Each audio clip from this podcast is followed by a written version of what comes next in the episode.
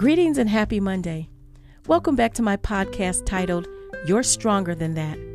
Every week, I want to remind you that there is nothing that you can't overcome, that you can't get through, or that you cannot triumph over. You have more strength inside of you than you think, and with the right help, the right resources and strategies, you can do it. You're stronger than that. Just believe it. I am your host, M C Drea, and I'm so excited to be back with you. The last episode, I Won't Complain, really seemed to be a big hit with many of you, and I was so pleased to hear that. I heard from several people how it truly made you pause before you spoke and made you consider your words. That's awesome. One person even shared she was careful not to complain and would not let anyone complain to her. Now that's progress. And the only way to make progress is to do it. Practice, practice, practice. Now, even if I didn't hear from you, I pray you found that episode useful. And if not, I hope you at least shared it with someone that could benefit from it. Today, we are going to continue with the same subject so that we can provide a bit more insight. This episode is titled Three Types of Complaining or Three Types of Complainers. This is going to be good. I, I promise you it's going to be good. So if you are interested in that, please keep listening.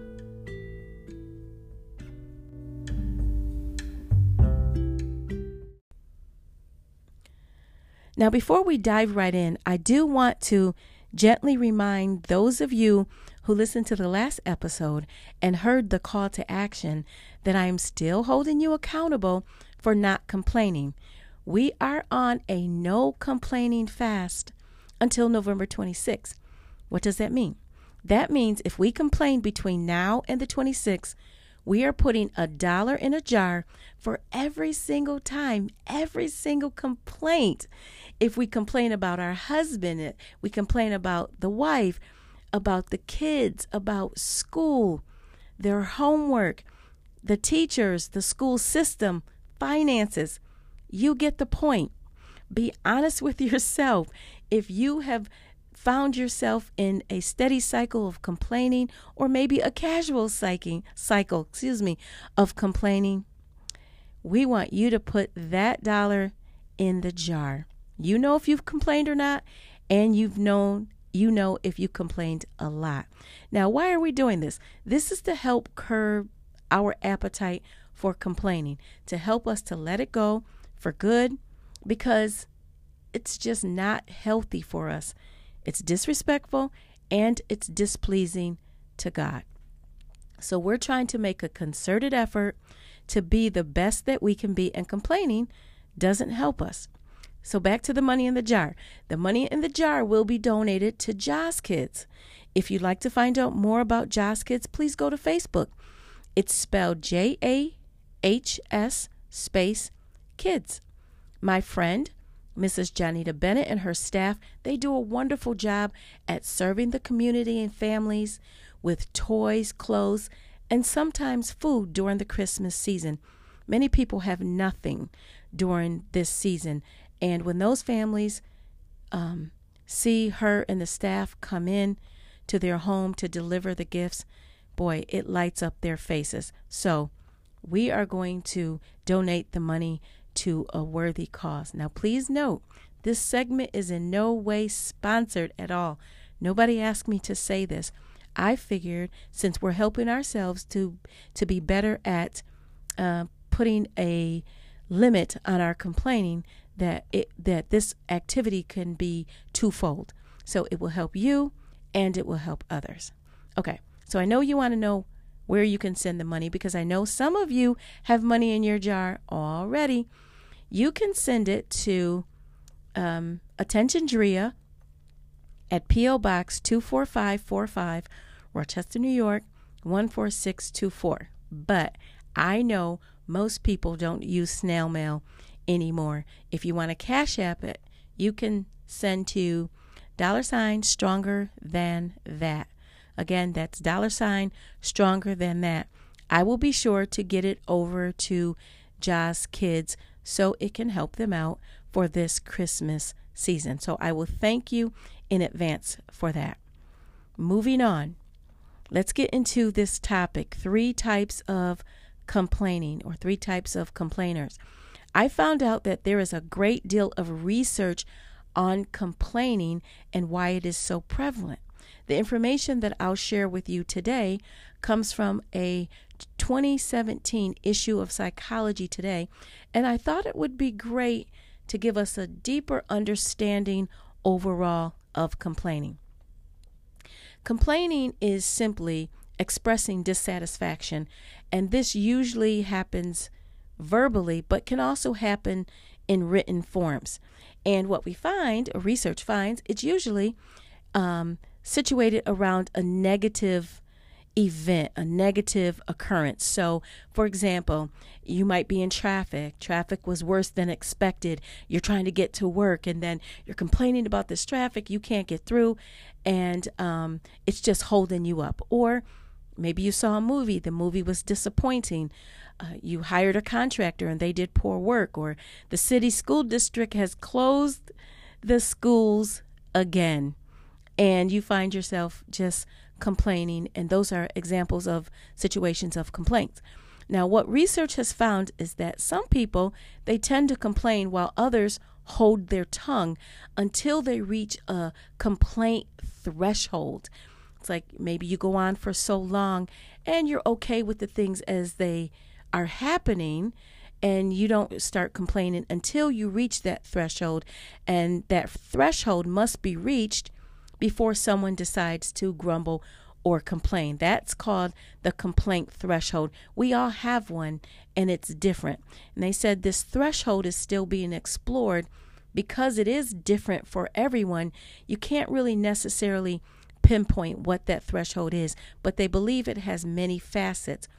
One of the things that they say is the locus of control, or how much control a person feels he or she has in a situation, that could dictate whether or not you voice a complaint. For example, if an airline misplaces your suitcase, you are more likely to lodge a complaint because you feel that your notification of the problem will help to solve it. You see that something can be done, so you're definitely willing to say something about it. If you don't think it will make a difference, then oftentimes you just hold your peace. So research shows, too, there may be other personal factors involved as well, such as tolerance for conflict, because we are all different. Maybe I have a high tolerance for conflict and you don't. Your age. If you're, if you're more experienced, you say, you know, hey, it's not so bad after all, and you don't find a need to complain. And also the desire to present oneself positively. If you're trying to be positive and, and that's your overall demeanor or your overall outlook in life, you have a tendency to complain less. So here we go. Be sure you have your pencils and your pads, because here we go with the three types of complaints, complainers, or the three flavors of complaining. It's useful to understand this because then you can figure out where you fit in the three that this particular research describes. Okay? So the first one is the chronic complainer. We all know what chronic means. That means we just do it all the time. These are those people who never seem to be satisfied about anything. They have a tendency to meditate on problems, focus on setbacks instead of progress. Note, this is what we do not want to be. We do not want to find ourselves in this category. Just everything is wrong. I talked about this in the last episode. Everything is wrong, never looking for a solution, just looking to complain. And research suggests that making a habit of complaining can rewire the brain so that those particular thinking orientations become ingrained. You've done it over and over and over again, so it's ingrained in, into you. And the the interesting thing about it is it's possible to rewire the rewiring to make it positive.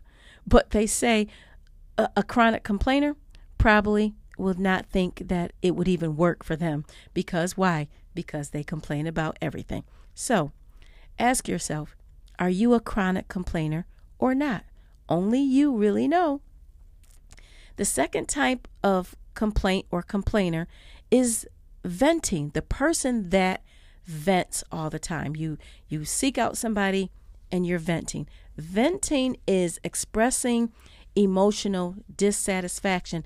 And they say it turns out that people who vent, they generally have their own agenda. They tend to be focused on themselves and their own negative experience. Like they have to tell somebody, they have to get it out. And by showing their anger and frustration or disappointment, they are actually soliciting attention from their confidants. They're, they're seeking that attention from the person that is listening. They can feel validated by receiving attention and sympathy. Now, no, and I know this to be true because I've experienced it, venters are particularly particularly likely to not want any advice, okay?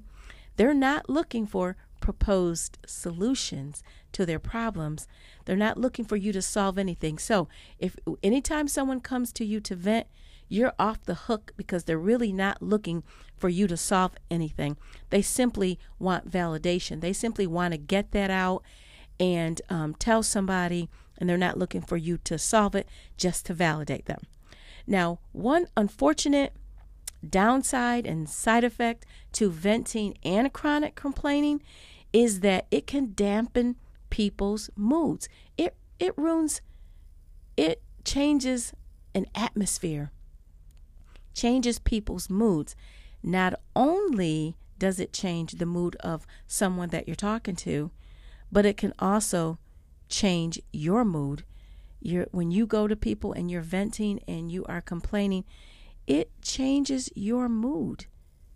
And researchers tracked people's moods before and after hearing a complaint. And, and as it was predicted, listening to gripes made people feel worse. And it made the complainer feel worse as well. So when we hear this information, we have to say, hmm, do I want to do that to someone else? And more importantly, do I want to do it to myself? The third one is called instrumental complaint. This is the third type of complaint.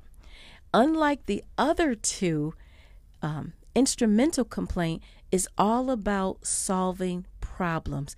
It's about finding resolution. And if you heard the last episode, I talked about that. I said, if you're trying to find a resolution, you're trying to figure out what you can do in a situation, then you're in a good place. We're not talking about, that's not the type of complaining we're talking about getting rid of. We're talking more about the chronic complaining and the venting, because there is some goodness and some um, benefits for the instrumental complaint. For example, if you confront your spouse about overspending, let's say on the credit card, that would be an example of instrumental complaining, especially if you're focused on the impact of the problem and you're focused on the importance of changing the behavior, and you cooperate to create a plan for change. It could be detrimental if anyone, the husband or the wife, is overspending on a credit card, especially if your budget doesn't support it. So when you sit down, you have a goal in mind.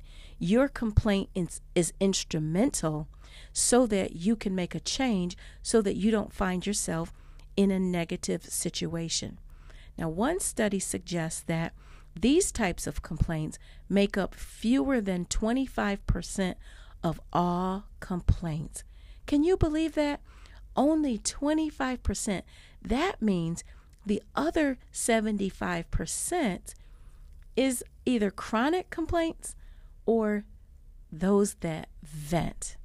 So we want to change those. We want to be change agents, and we want to change those statistics.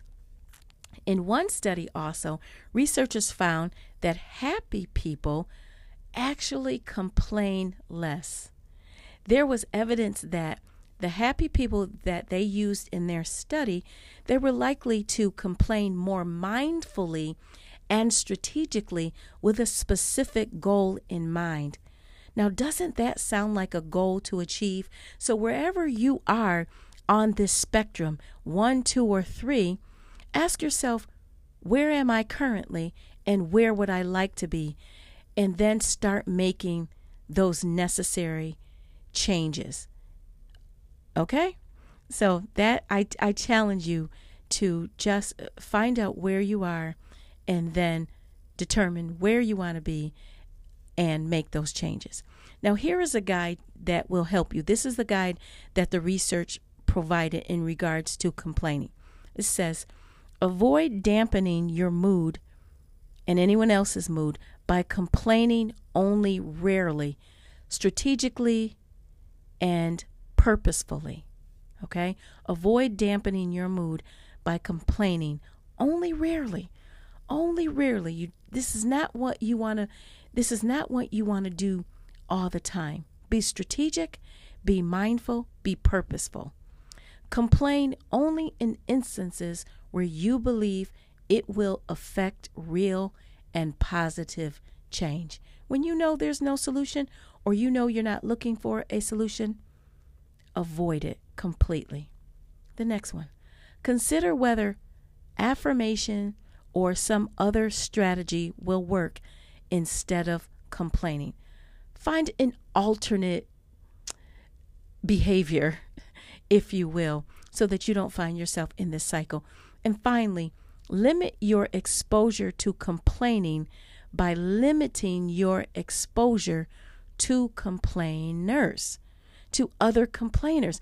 Limit your exposure to complaining by limiting your exposure to complainers. Because I'm telling you, you get someone that's complaining about something, and then you jump on board with that, and before you know it, an hour has passed, and and all that time has escaped you, and it has brought about no good change and no goodness overall. So your call to action is going to be the same as last week. As I said in the beginning, we're on a no complaining fast. We are trying to eradicate being a chronic complainer. But if you are complaining and you found yourself, and I know there's some people out there that have. One of my girlfriends called me and she's like, um, I know I'm going to owe you money in the jar, but I've got to tell you this. And we laughed about it, but she was upfront about it. So I won't call her name, but I'm expecting her to send her money in so that we can put it in the jar and that we can be a blessing um, to JAHS Kids. So that's your call to action. You are on a no complaining fast, and as much as humanly possible, I want you to eliminate that complaining, especially the chronic or the venting. Now, we already learned, we learned something, that instrumental complaining is has its benefits, but be sure that it does, and don't try to disguise something else under instrumental when you really know that it is not. So anyway, our time is up. I thank you for tuning in. I pray this episode was useful to you, and I hope that it helped to bring some overall understanding to the types of complaining. And I hope it acts as a as a guide or a gauge for you to see where you're where you are at. Maybe you don't complain at all. Maybe you or maybe you are always instrumental in your complaining, and that's a great place to be. Hold on to that. But for those who are not in that place, that's a goal to reach for, and the only way to do it is to practice it, as I forestated. So as always, I ask you to please share this with someone. Um, it, I believe it will be useful. And as you sit down and think, hmm, who else can benefit from this? Please go ahead and share it. So I love you. I appreciate your feedback. Please don't hesitate. Whatever feedback you'd like to share with me, please do so. Have a wonderful, wonderful, wonderful and safe Thanksgiving. And until next time, God bless.